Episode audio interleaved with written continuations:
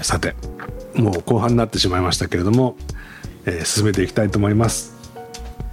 えー、田川さんはあの熊本ご出身だということなんですけども、まあ、最近は結構災害が多くて、ね。うん、まあ、地震をはじめとしてこの間も球磨川が氾濫してですね、うん、まあ、大変なことになったわけですけども、まあ、素晴らしい場所だと思うんですけどもちょっと田川さんの口からですねあの熊本の魅力をお話しいただけると、うん、と思うんですけども、はい、そうですね。あの僕はもう子供の高校時代までかな。ずっともう本当に熊本に 暮らしてまして、まあ、水と緑はもう本当に豊かな場所ですよね。あの街をドライブなんかしててもあの街路樹の量もあの日本の中でもかなり多い方なのかなと思うんですけどあと四方を、まあ、海と山に囲まれていることもあり、まあ、あの暑さも寒さも結構厳しいんですけどあの、えー、それこそ観光に行く場所もすごく豊かっていうかよくてですね。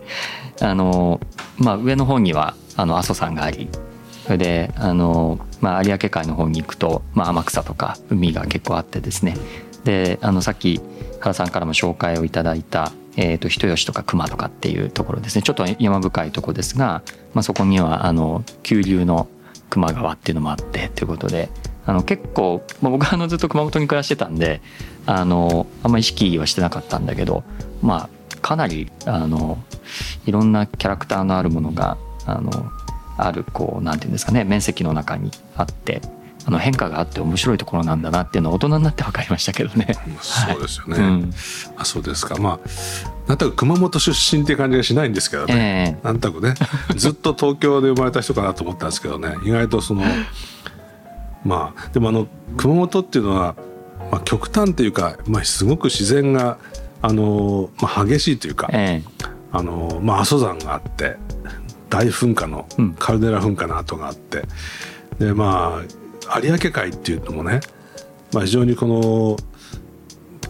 干満の差が激しい海なんですよね。うん、あの干満の差が6メーター、うん、でそれすごいくないですか？あのだからまああのまあ干潟ができて、うん、まあそこでこういろんな量ができるみたいなこともあるんでしょうけども干満の差6メーターの海ってなかなかすごいなと思って。つい先日あの伊根っていうところに、京都の日本海側の小さな町なんですけどもそこはあの干満の差が30センチしかないんですけども有明海6メーターっていう、うん、水もねもう阿蘇の水系であの白水っていうね、うん、町がありますけども水が湧き出すところ僕も見に行ったことあるんですけどいいとこですね。ただとても綺麗ですね。ですね。あと先ほど、まあ、言われた人吉熊あたりも、うん、あのどの辺かなと思うとおそらくそのあの Google Earth Google の地図でですね地形が出てくるやつがありますよね。あれでこう九州を見ると九州山地の真ん中をちょっと親指でグッと押したみたいに、うん、もう極端な盆地がボコッとあるんですよね。ね。まあ、それが人吉盆地っていうところで少しだけ僕もその地域でお手伝いしたことがあるんですけどもね。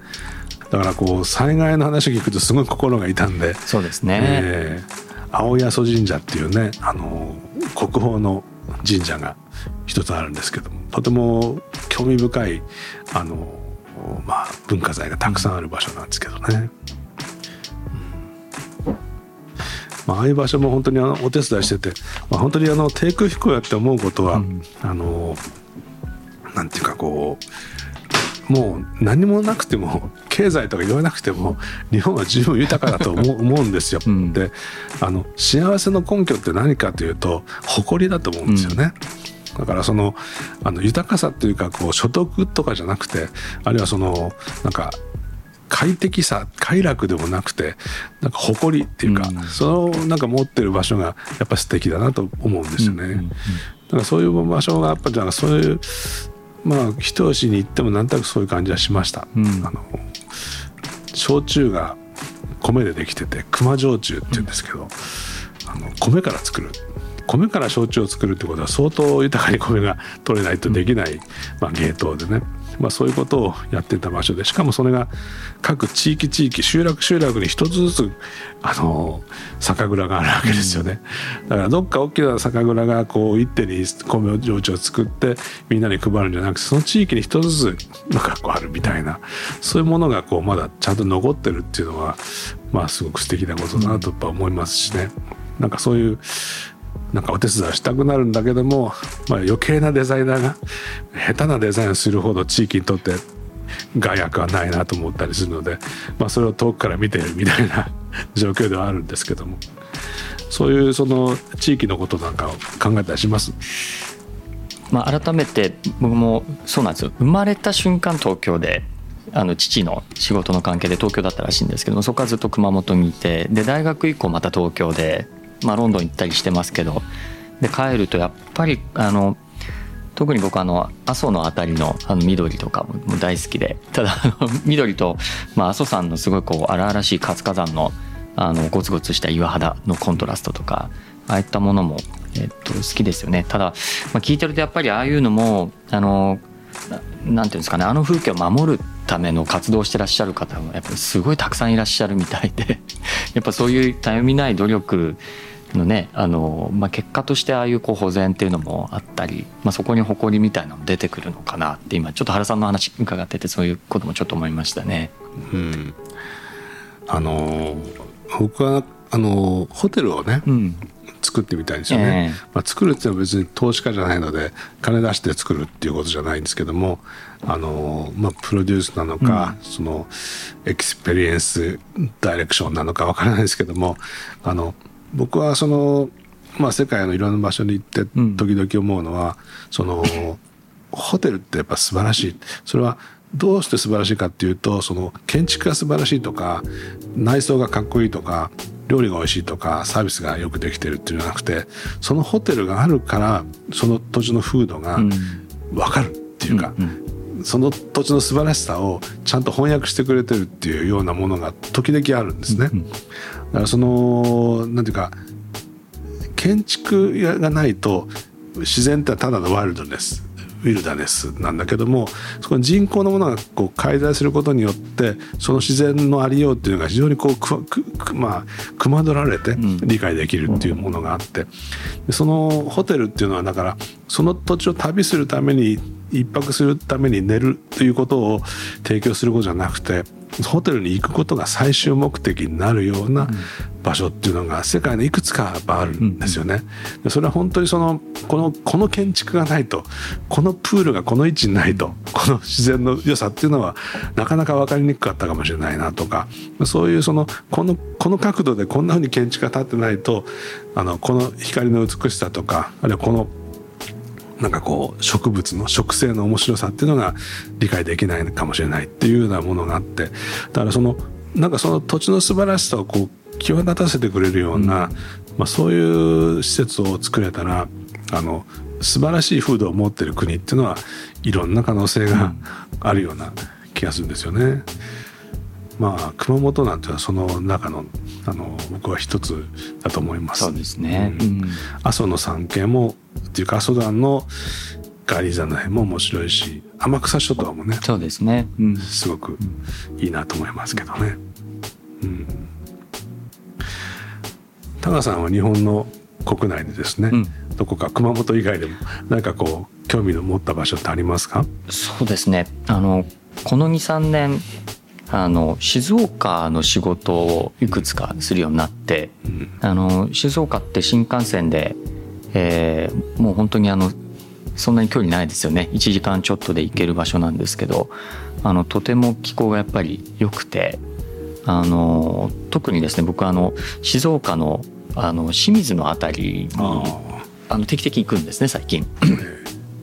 であの海岸線海岸の辺り、まあ、すごく海が深い駿河湾の海が深いところで海の色もなので群青色のさらに深いような海の色なんですけど、まあ、あの太平洋に面してるけれども風が本当に温暖であの平和な気持ちになるその なんていうんですかね。あのそういうあの空気感のある場所で、あのただまあそういう意味だとえっと、観光としてはあんまりまだ多分開発っていうか、まあ、東京の人たちがあの静岡も本当にいいとこいっぱいあるのであの観光として、まあ、観光地としても開発されてるとこはあるんですけど何のことはないその普通のこの海沿いのその道路、まあ、あの左側にはその例えばいちご畑とかあってして、まあ、こっち側にこう海があって、まあ、釣りしてる人たちがいてっていうところのあたりでも本当に心地がいいんですよね。だからこういうところに、まあ、少し、まあ、最近で言うと例えばワーケーションみたいな形で、まあ、長期滞在しながらあのまあ、高速なデジタル環境で仕事できたりすると最高だろうなとか。打ち合わせしなきゃいけなければ1時間ぐらいで東京に、まあ、すぐに向ける距離だったりするので、まあ、そういう、まあ、遠くもないけど近くもない。あので今までは、まあ、ある意味その都市にこう高い密度でっていうとこあったと思うんですけどあのまあ、交通をこううまくデザインできればあの非常に住みやすい場所っていうか仕事がしやすい場所、まあ、その旅と仕事がこうあの一体になったような場所っていうのはまあちょっとあのそういうとこできてくれると嬉しいなっていうのはあの静岡に対してはちょっと思いますね 最近は。はい、静岡ですか。まああのいいとこだと思いますね。えー、とにかく日本は本当に海に囲まれてて、うん、まあどこも自分とこの海産物が日本一だと思ってるところなんで そうですね。そういう素敵さがありますよね。はい、確かにつつ裏裏って言いますけどつつ裏裏いろんなこう全くなんか同じものじゃなくてね。であのおっしゃる通りねその僕らは旅をすることがだんだんその非日常ではなくてまあ、移動っていうのが、まあ、常態化してきてるところもある、うんうん、まあ、おそらく田川さんも、まあ、ロンドンに行かれたり静岡に行かれたり、まあ、いろんなところに行って仕事してると思うんですけどもその東京にいてオフィスにいて仕事をするんじゃなくておそらく旅の道中が仕事であったりあの旅先で考えたり、まあ、インプットもおそらく旅先からこう得られてきたりするようなことありますよね。だからそのまあ働き方改革とかっていろいろこう労働時間みたいな話が出てくるんですけどもあのクリエイティブっていうのはおそらくそのそういうことに継ぎ目がなくてあのオンとオフの間に境目がないんじゃないかなと思うんですよね。うん、あのなのでなんとなくそのオフタイムにいい場所に行って休んでオンタイムはなんかそこの仕事の効率のいい場所でギュッと仕事をするっていう感覚じゃなくなってくるっていうかね、うん、まあ、これもその、まあ、一つのこの今のコロナの状況なんかも、まあ、そういうものを加速してくれるんじゃないかって気もするんですけども、ね、どこ行っても働けますよね。いや今回やっぱり僕らも、えっと、会社がですね僕らのあのタクラムも、えっと、リモートワークをスタートしても半年以上になってましてあの本当にどこでも仕事ができるようになってきてる感じはするんですよね。昔だとまあ僕らの方はやれたんですけどあの僕らに対する依頼主の方があのミーティングをする時にはやっぱりこうオフィスに集まんなきゃいけないって感じだったんですけど最近はあの、ね、そういうクライアントの皆さんともオンラインで仕事ができるようになってきているのででそうすると本当にあの、まあ、旅先でミーティングを例えばするっていうこととか、まあ、あとデジタルでこうあの情報も取れるので、まあ、都市にいなくてもある程度のことはまあ分かると。だけど目の前にはこう緑が広がっていて、まあ、温泉もあってっていうであの、まあ、そういうこう、まあ、よく最近僕らもあの、えっとハイテクノロジーとあとハイタッチってやつですねこのハイテクとハイタッチっていうのをまあ、うまくこうあの両方のいいところをこうあの組み合わせていくっていうところの中に、まあ、次の多分贅沢贅沢さとか自由さっていうのがあるんだろうなっていうのを思うことがよくあってですね。やっぱハイテクの中だけで表現できることはまあそれは限られているけれども、まあ、かといってずっとアナログだと効率も悪いっていこのあの両取り ですか？っていうのが、まあ、今回、まあ、コロナですごく大変な状況になっているところもあると思うんですけど、まあ、一個可能性としてはやっぱすごくあの出てきていると、まあ、自分のあの少し仕事の中でも体感しているところがあってさっき原さんのおっしゃったあの旅をすることと、まあ、旅と生活と仕事みたいなことっていうのがまあ、ちょっと今までだと社会的にはねなかなか成立しなかったようなことを、まあ、チャレンジされてあの結構いくんじゃないかなと思いますけどね。うん、うん、まあ暮らしもあるし子育てもあるのであまり軽々なことは言えないんですけども ただまああの移動するっていうことがね本当にその特殊なことじゃないっていう環境っていうのはできてくるし、うん、ま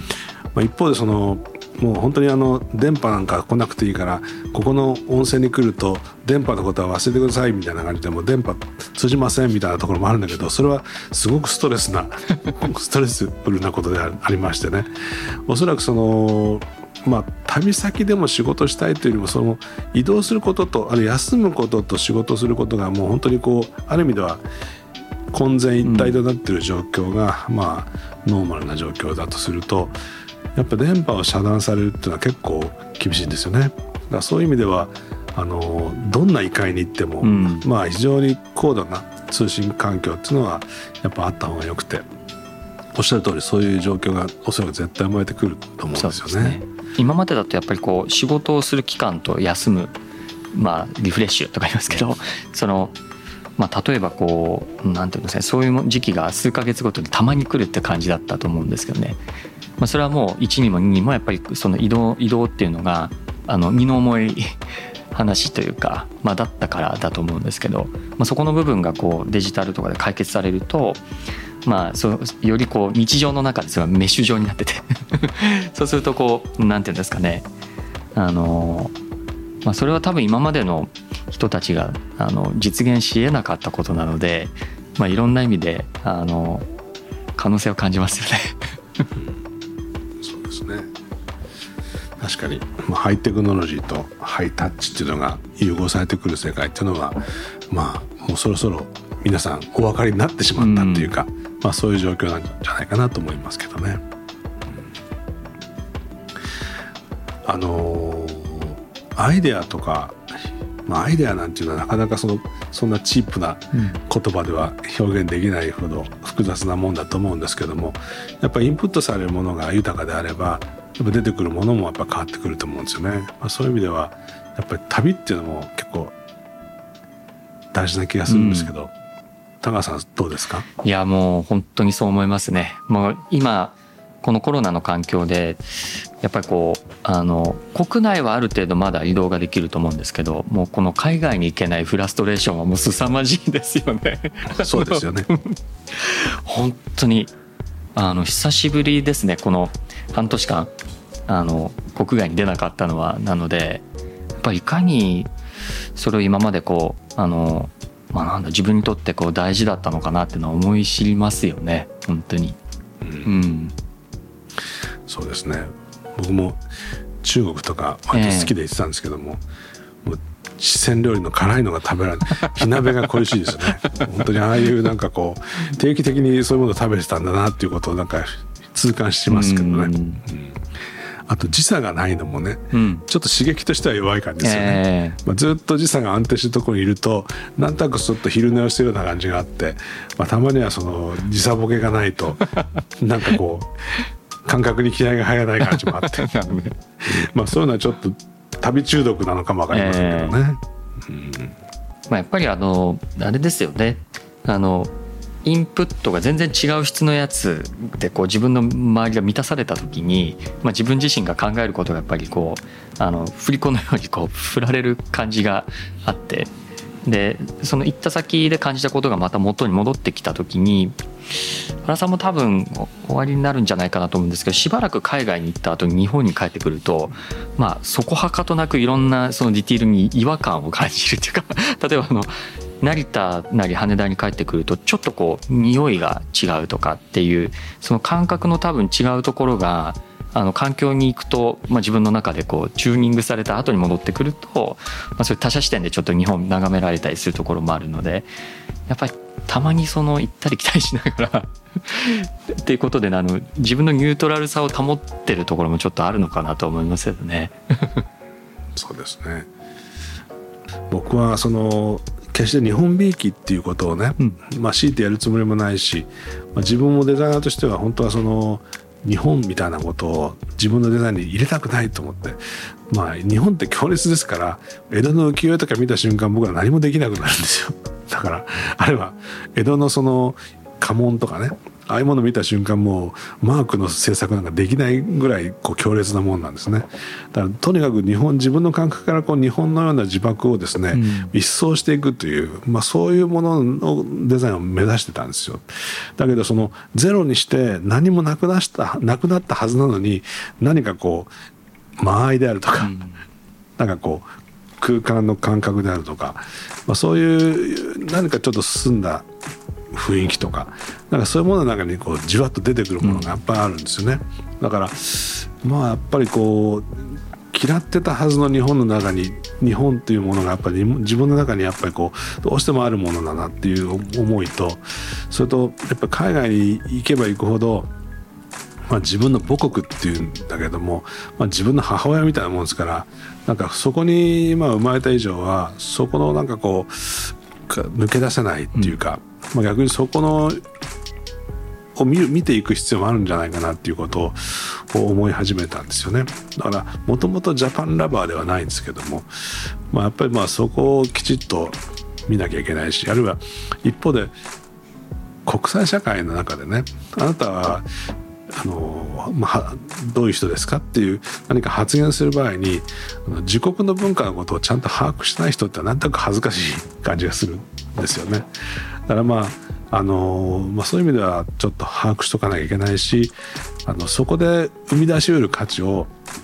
海外の投資家たちにっていうか投資家海外の事業家たちにあの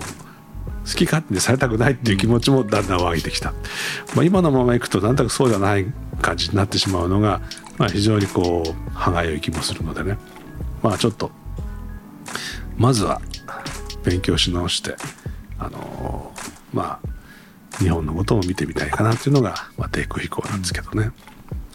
あ、これもその本当はあの始まる時に田川さんにも相談して、ま、こんなことやってみようと思うんですけどどうなんですかねって言ったら毎月決まった月曜日にローンチされるといいですよと アドバイスいただいたんですけどね、まあ、もう始まってしまったんでねあの第1回目はぜひともまた田川さんにお越しいただいてお話を聞きたいと思ったんで、まあ、今日は本当に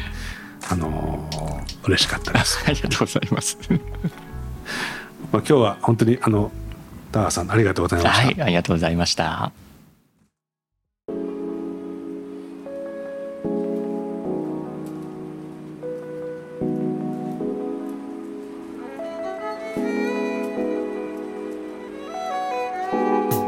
低空飛行はデザイナー原賢也が「こんな日本はいかがですか?」とえりすぐりのスポットを紹介するウェブサイトです日本という国をより高い解像度で見つめることができるサイトとなっていますのでこちらもぜひご覧ください低空飛行ポッドキャスト最後までお聞きいただきありがとうございました次回もどうぞお楽しみに。